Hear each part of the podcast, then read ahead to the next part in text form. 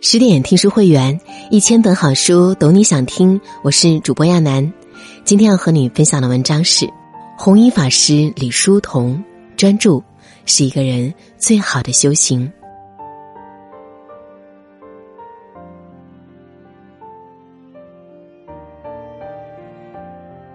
民国七年的一天，天津河东粮店前，卖报童扯着嗓子喊。卖报卖报，同达李家三公子当和尚去啦。不消片刻，大公报便被一抢而空。随后，这则新闻一时惊起千层浪，上至社会名流，下至平头百姓，议论纷纷。一个人出家为僧，为何能引起轩然大波？只因此人并非凡俗。同达李家三公子，正是大名鼎鼎的李叔同。出家前，李叔同是富贵乡里的风流公子，是闻名遐迩的艺术家，是万人景从的教育先驱。出家后，他舍弃荣华，六艺俱废，苦行持戒，成为一代高僧。半生红尘，半生佛门，李叔同活出了别人几辈子的人生。弟子丰子恺这样评价老师：少年时做公子，像个翩翩公子。中年时做名士，像个名士；做话剧像个演员，学油画像个美术家，学钢琴像个音乐家，办报刊像个编者，当教员像个老师，做和尚像个高僧。他做一样，完成一样；他放下一样，便永不回顾。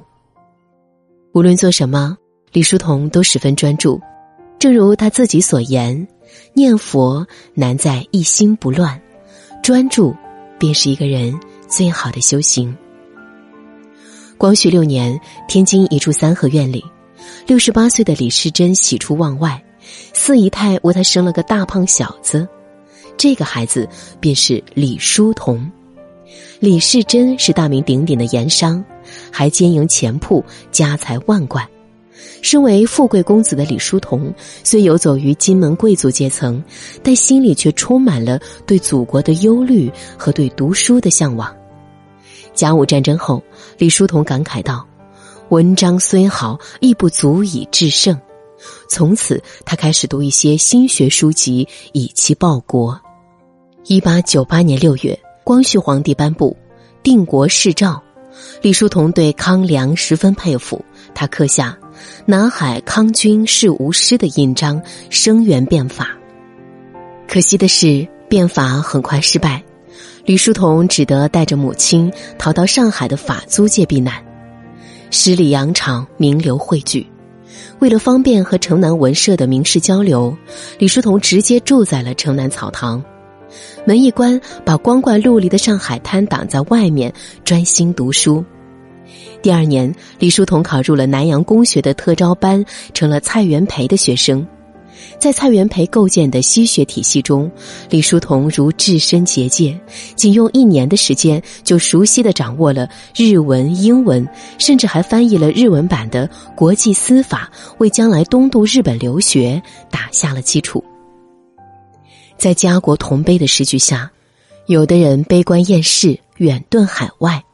有的人激动亢奋，朝秦暮楚；有的人自暴自弃，醉生梦死；但也有的人清醒的听见内心的回声，全力以赴的做力所能及的事。一九零五年，李叔同为黄炎培的卢学会谱写了气势磅礴的祖国歌：“我将骑师越昆仑，驾鹤飞渡太平洋。”祖国歌刊发后，不胫而走。全国各地学校采作教材，大大激起了民众的爱国热忱。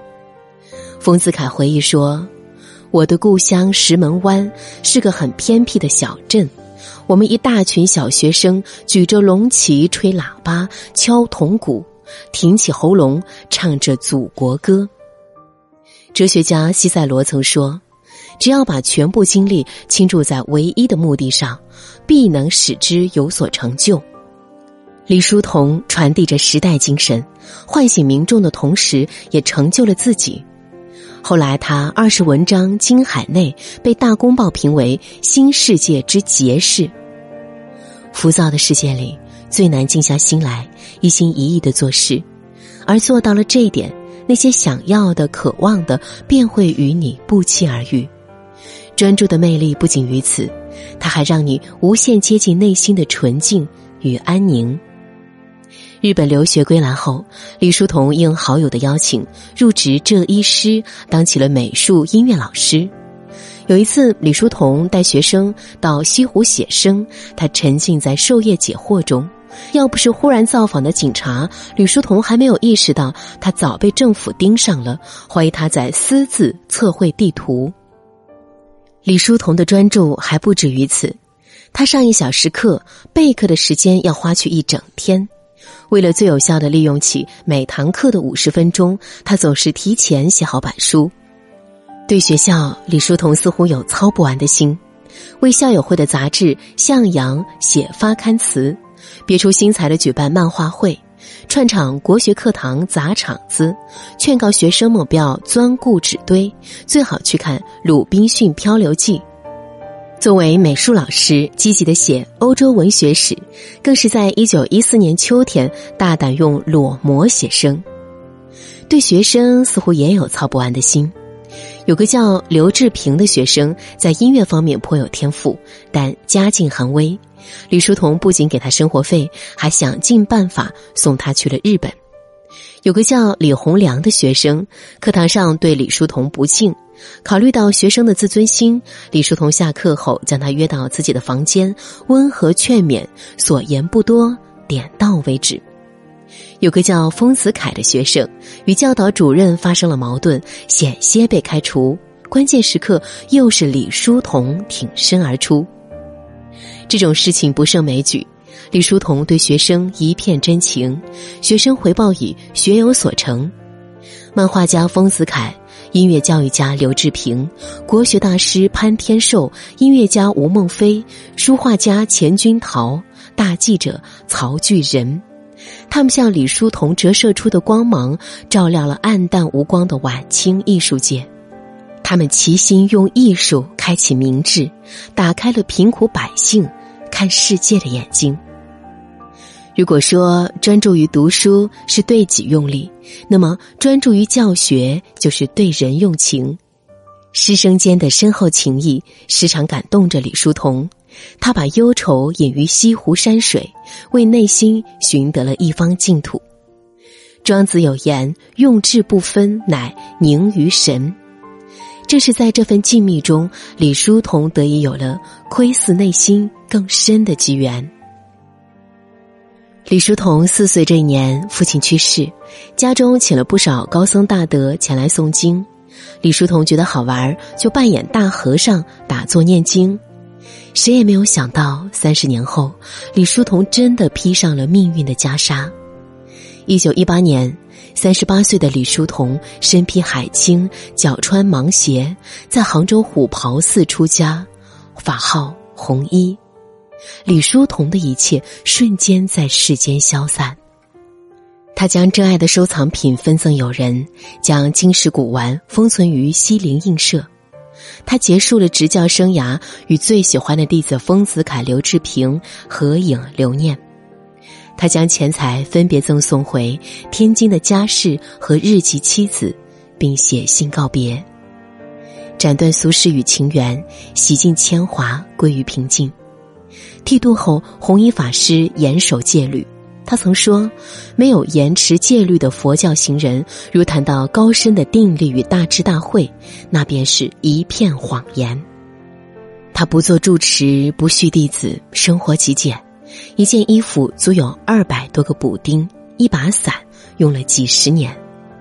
侄子李胜章曾在杭州见过弘一，见他穿着百衲衣，用摇扁的柳条当牙刷，蘸盐水刷牙。他还看见弘一把别人扔的萝卜捡回来，吃得津津有味。过最苦的生活，也要念最难的经。弘一法师投身的律宗。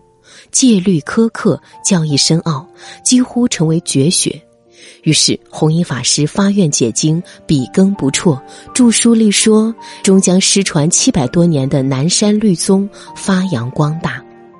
佛语有言：“出之幽谷，千枝乔木，返璞归真，人格圆满。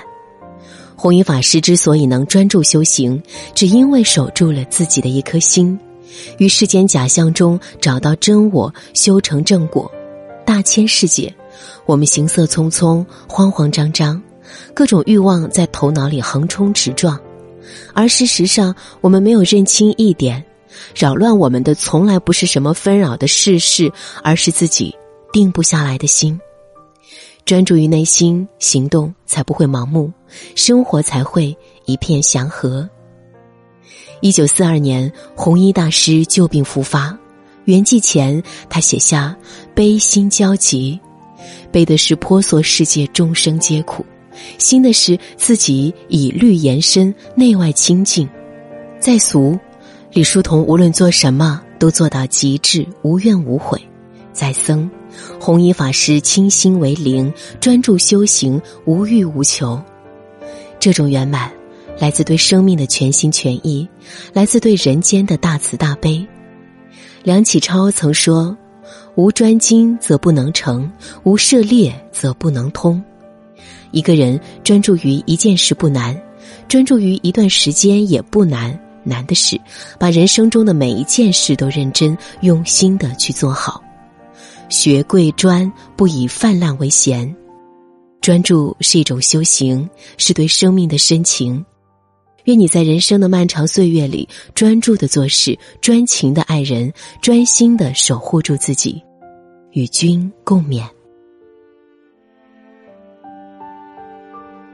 更多美文，请继续关注十点读书，也欢迎把我们推荐给你的朋友和家人，一起在阅读里。成为更好的自己，我是亚楠，祝你晚安。